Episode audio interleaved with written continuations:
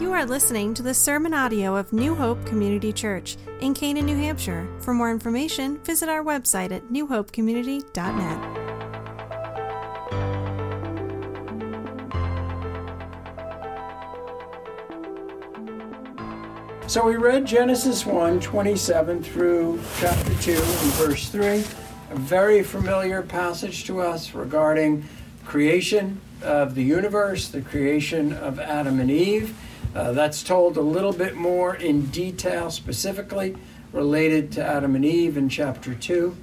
But thinking of creation before exile, before some change occurred, Notice, if you would, that we have in Genesis 1:27, so God created. Now, just stopping at that word created, the particular word used there is a unique activity only attributed to God in the Old Testament. Man does not create. Man can fashion things out of pre existent material, but, but he cannot create out of nothing. So God distinctively is described as having the ability to create ex nihilo out of nothing. And he creates man out of material that he himself first created, the dust of the ground. But then you also notice in this view of creation before exile, in Genesis 1:27, man is created in the image and likeness of God. And it's very clear here that there's a difference slightly between image and likeness. We're not created to be God. We will never become God. But we are to reflect Him. We are made in His likeness. We are intelligent beings. We are spirit beings. Uh, we are rational beings. We have a mind. So, in thinking of this initial creation, we have we're made in the image of God, we're created by God, Notice you get to chapter 2 of Genesis, verses 2 and 3. Uh, we have the blessing and favor of God poured out upon us. And in particular, you have that perfect harmony between God and His creation. What a, what a perfect world it was in the Garden of Eden. And then God steps back from His creative activities, not His activities of sustaining what He created but just his creative activity steps back, and you have the institution of the Sabbath. A day in which we are to reflect upon, take in the glories and magnificence of God. A day that is unique from all the others because all of those aspects of work are to be set aside. So, this gives us a good sort of foundation. That's what creation looked like before the exile. But for another glimpse, just go to Genesis chapter 2 and verses 21 through 25. Uh, and I won't read this passage, but as you look at it, you have here the details of the creation of Eve and then the institution of marriage in verses 24 and 25. Notice it says there, for this reason a man will leave his father and mother and be united to his wife, and they will become one. The man and his wife were both naked and felt no shame. So now we move into we are created relational beings. And, and part of that relationship is marriage, but also in a general sense, we are people who are created to relate to one another. As a recent study was just released about how people are handling isolation in the midst of COVID and the pandemic. And, and the study has found, not surprisingly, that generally married people handle it much better. Now you might say, yeah, but you know, sometimes my spouse can get really irritating right now because we're all together. But but generally they handle the changes in life much better because they have someone in their life. Um, Financially, they tend to do better during a pandemic. You could argue because they have two incomes coming in, not one. But I think more importantly, we could say the reason is we're created to have relationships. And the one and foremost relationship before the exile is our relationship with our Creator. And we see that here in the Garden of Eden, that it is in perfect harmony and completeness. There's, there's no sin, there, there's nothing to interfere, to inhibit our closeness to our Creator. And even I would argue for many single people that if you're a Christian, you have the network of your church to be a means to help you in times of isolation.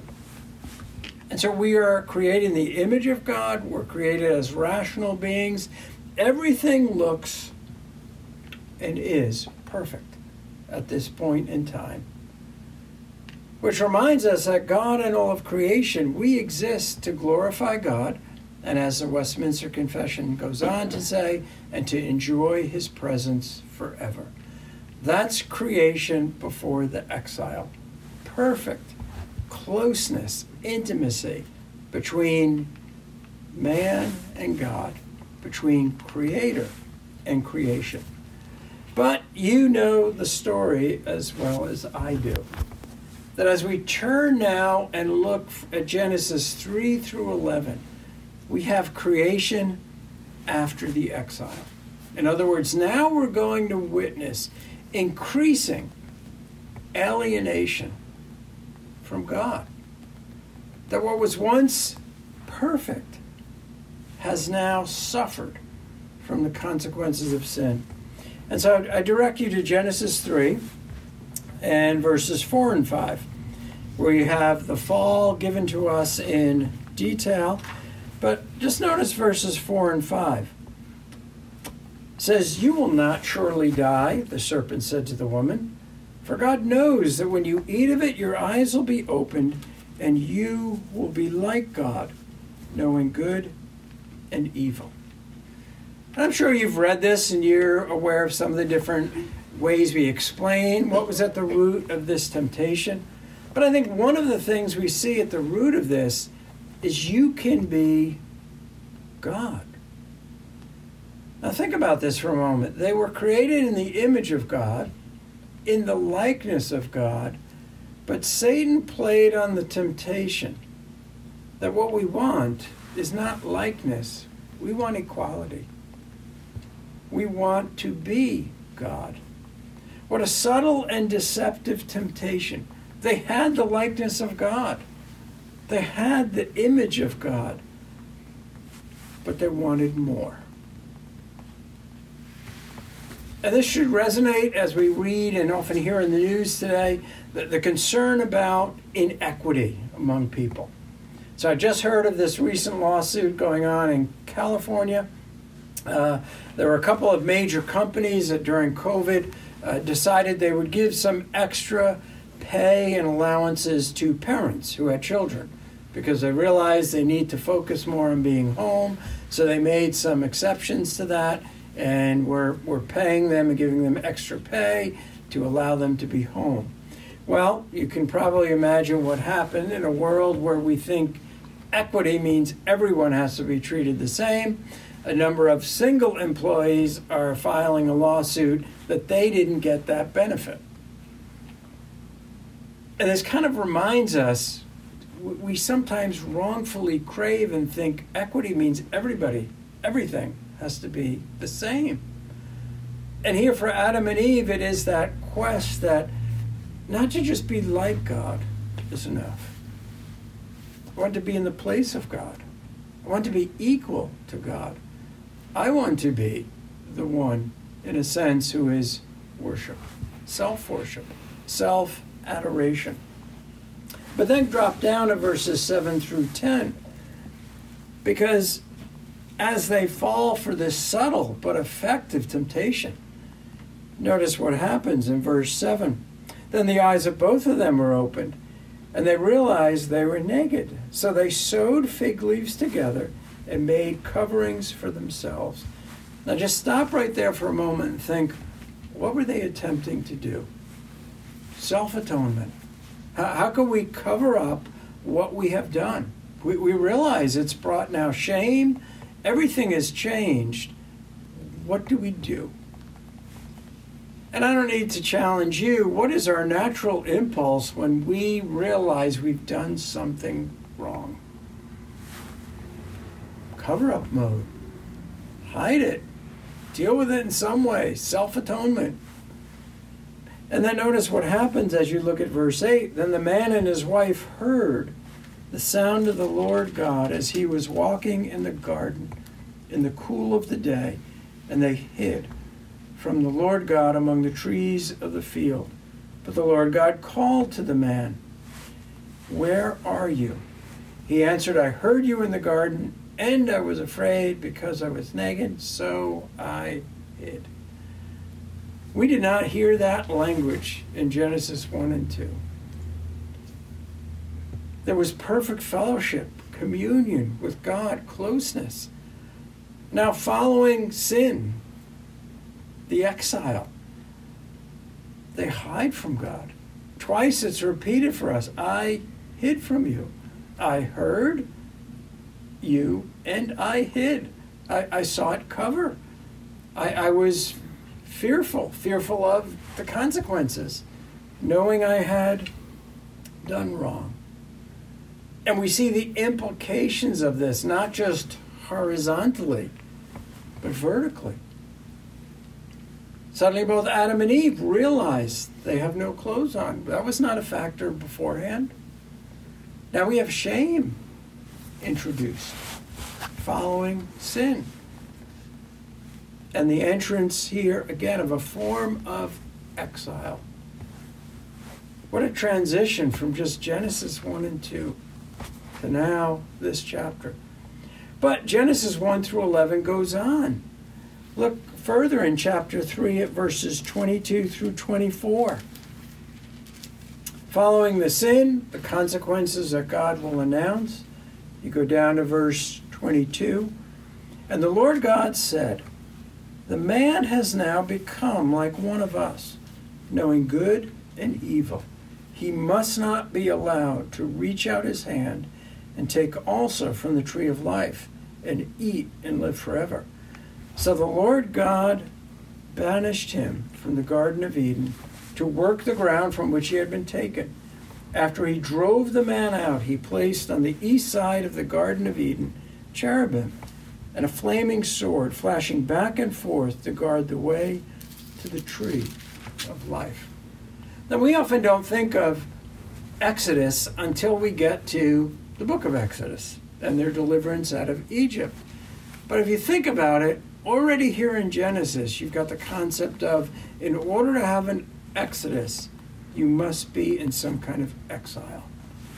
And here it says, notice in verse 23, God banished them. He expelled them from the Garden of Eden. Literally, you could say he, he threw them out of the Garden of Eden. What does that even tell you about our own sinful nature? At this point, Adam and Eve didn't see the danger of staying in the Garden of Eden. In fact, perhaps they may have wanted to argue, why can't we stay here? But the danger of them eating of the tree of life and remaining in that eternal state of exile required their banishment. So he not just banished them, but you notice in verse 24, he drove the man out. Literally, God divorced them from the Garden of Eden. What a picture that we often miss. It's a picture of exile, banishment from, from this closeness that was there, created by design to glorify God and enjoy him, His presence forever, was now dramatically changed and altered.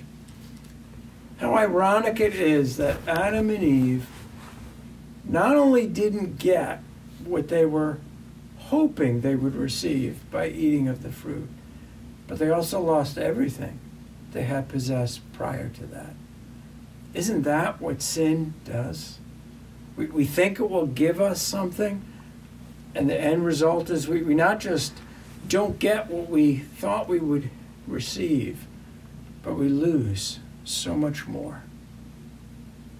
But the story continues to unfold when you get to Genesis chapter 4. Genesis chapter 4, verses 11 through 17. Um, Cain kills his brother Abel. Uh, and, and we're aware of that, and we're like, yes, that was wrong.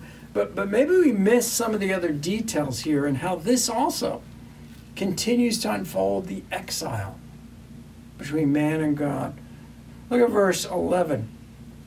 And tell me as I read this if you hear language very similar to what God said to Adam in Genesis 3. Beginning at chapter 4, verse 11. Now you are under a curse and driven from the ground, which opened its mouth to receive your brother's blood from your hand. When you work the ground, it will no longer yield its crops for you. You will be a restless wanderer on the earth. Notice those terms curse, driven, work the ground. We've, we've heard that before. That was the consequences of Adam's sin. But then notice what it says about him in verse 12 you will be a restless wanderer on the earth. Now, jump to verse 16. So, God graciously does put a mark on Cain uh, to preserve his life. But you get to verse 16. So, Cain went out from the Lord's presence and lived in the land of Nod, east of Eden. Now, we don't catch this, but there is a play on the words Nod and restless wanderer. In essence, the word nod refers to one who wanders. So, in a sense, where Cain goes and lives, because he's an inhabitant there, it becomes known as the land of restless wanderers. In other words, Cain's sin against his brother leads to a loss of identity. No longer is he part of a community in terms of a community that loves and follows God, like the descendants of Seth will become. But the picture unfolds even more when you get to verse 17. What does sinful man then do? Well, Cain lay with his wife, and she became pregnant and gave birth to Enoch. Cain was then building a city and he named it after his son Enoch. Why do you think Cain embarked on building a city? What did we just say had happened? God sent him out. He would now be a restless wanderer. He would live in a land that would be derive its name from the fact that he is a restless wanderer. Disjointed from God, from the community of God, what does he seek to do? build his own security, make his own city. Somehow, oddly enough, I think you see in sinful man there is this quest for identity, for immortality, and for security. We want to leave a mark. Cain wants to leave a mark. What better way than to build a city and name it after who? Your son. Your legacy will continue. And isn't this what we see when we are exiled from God? That now, because our identity should be in God, and sin breaks that connection, we look for identity, we look for immortality, we look for security everywhere but God. I love how the book of Ecclesiastes puts it that God has put eternity in man's heart that, that we know there's more to life than just what we see. COVID has reminded many people, yeah, it's your job that's not your social security. But where has it also turned them wrongfully to look and think it's the most important thing? Family, relationships. No, those are blessings, but it's our relationship with our Creator that gives us our true identity, our true source of community and relationship with one another. So we see in Cain the impact of this exile causes us and results in us even looking for that in all of the wrong places. So the story of the exile hasn't gotten better as you go through Genesis. It just continues to show our increasing alienation from God. But let's go to Genesis chapter 6 and in Genesis 6 through 9, we have the story of Noah. Noah and the flood, God's judgment. But look with me at Genesis 6 and now verse 5. So we've had generations to come. Uh, people have multiplied. But you get to Genesis 6 5, and we have the very sad description of what does a world in exile look like from its creator. And it says, The Lord saw how great man's wickedness on the earth had become, and that every inclination of the thoughts of his heart was only evil all the time. There you have it. Where have we gone in exile? Into further and further alienation from God. We built our cities, we've named them after ourselves, we've sought to establish and leave a legacy, but we're, we're totally corrupt and sinful. Notice the wording there every inclination, every loophole's closed there, every thought has some kind of basis of a sinfulness behind it. Even the thought of times of sometimes like helping someone out may have the sinfulness behind it because it makes me feel good. Because it, it makes me feel like I'm a good person. That's all about you. Self glorification, self atonement makes you feel less guilty, maybe for the things you've done where you've hurt people. But then in Genesis 6, we have this reminder that all along through this Exodus, we have glimmers through both Genesis as well as here of, of God's faithfulness.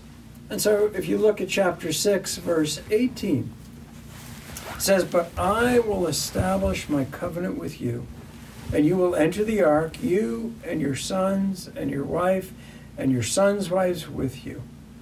There's a Noahic covenant, God speaking of how he will deliver Noah because of his love, because of his mercy. And later we read of how God will, will shut the door of the ark, which is always an intriguing passage. Why did God shut the door? You could argue it was probably a pretty heavy door. It had to be big enough to let different animals in two by two. Uh, but why was it necessary that God close the door? I think to show that it was God who was going to seal him in. It was God who was going to protect him.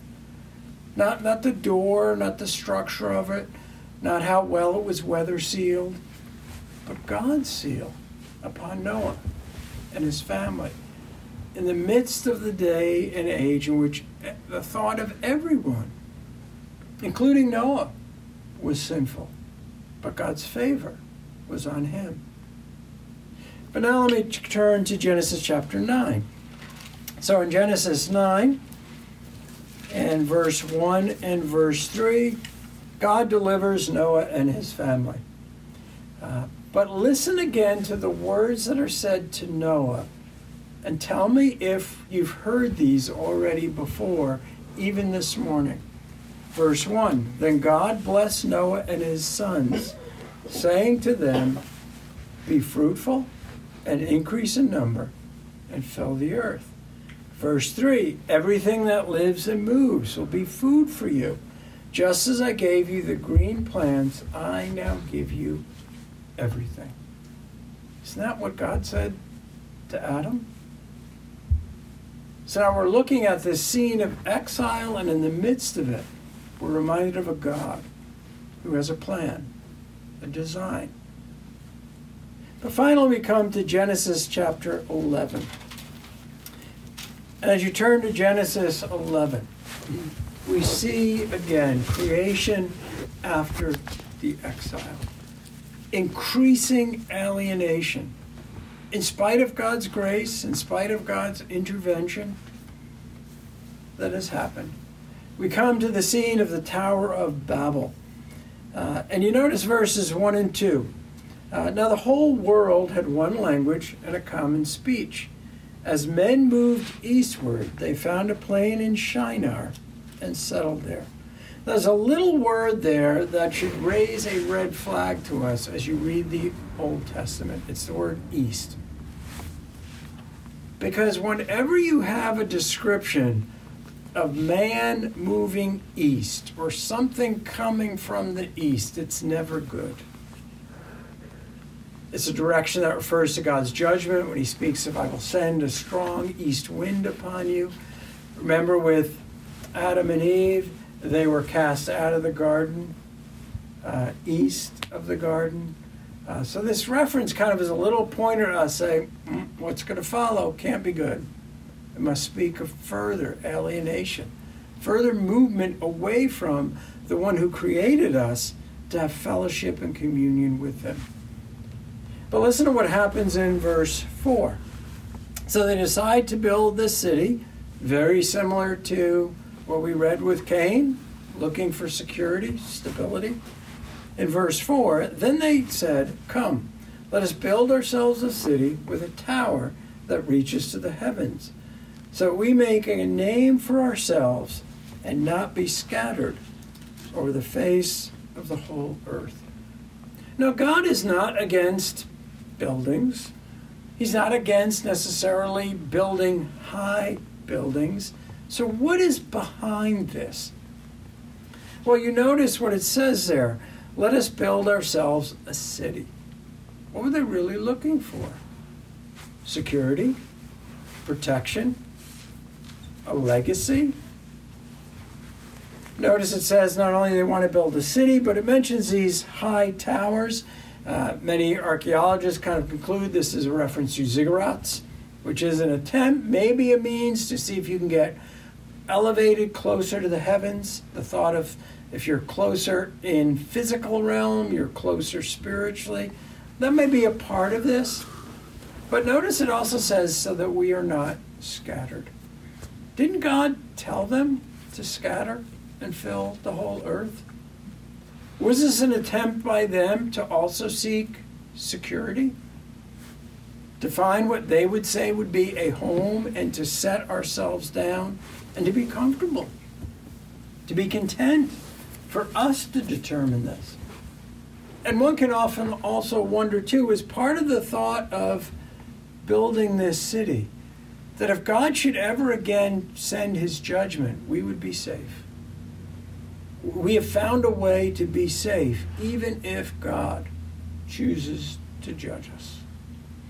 Doesn't sound a lot like people today who build a certain network around them, thinking that they are safe from God's judgment because they try to be a nice person, because they go to church, that their security is found in their home, their, their possessions, their status in life. It seems like they're seeking a permanence that is independent of God. And where did that get Adam and Eve? Where did that get Cain? Where does it get us today? But then go down to verse 19, or excuse me, verses 8 and 9 of Genesis 11. The attempt is taken. The Lord sees it. So in verse 8, so the Lord scattered them from there over all the earth, and they stopped building the city.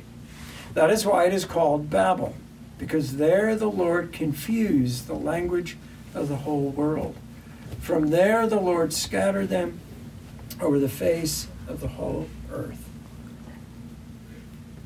God's response further exile.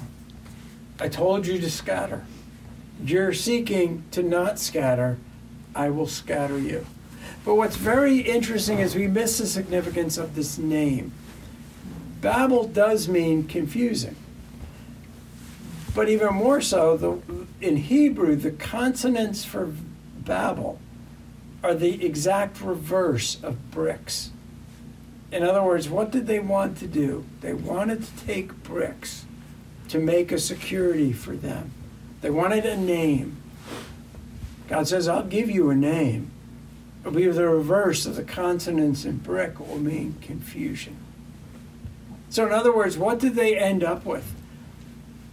The exact opposite of what Adam and Eve saw. They ended up with a name. They will be remembered as That's where Babel was confusion. That's what happens when you seek to alienate and are exiled from God. So, as you think about this, consider the fact that every exodus to have an exile preceding it. And already this lays the groundwork for us to consider what, what is the exile we are in because of sin? And what can possibly deliver us from that? It's a true story a number of years ago of a teenager who was charged with the brutal murder of his father. Uh, and during his trial, he remained emotionless, did not speak at all. He was sentenced to life imprisonment. And upon his first night in prison, the guards reported that they could hear weeping from his cell. And then they didn't hear just weeping, they heard him crying out, I want my father back. I want my father back. Doesn't that remind us of the exile from sin? Created by God to have fellowship and communion with Him. Because of sin, we are separated from God.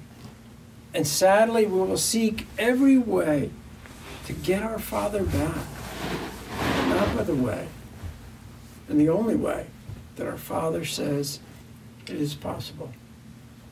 This is exactly what Augustine meant when he said, God, you have made us for yourselves, and our souls are restless until they find their rest in you.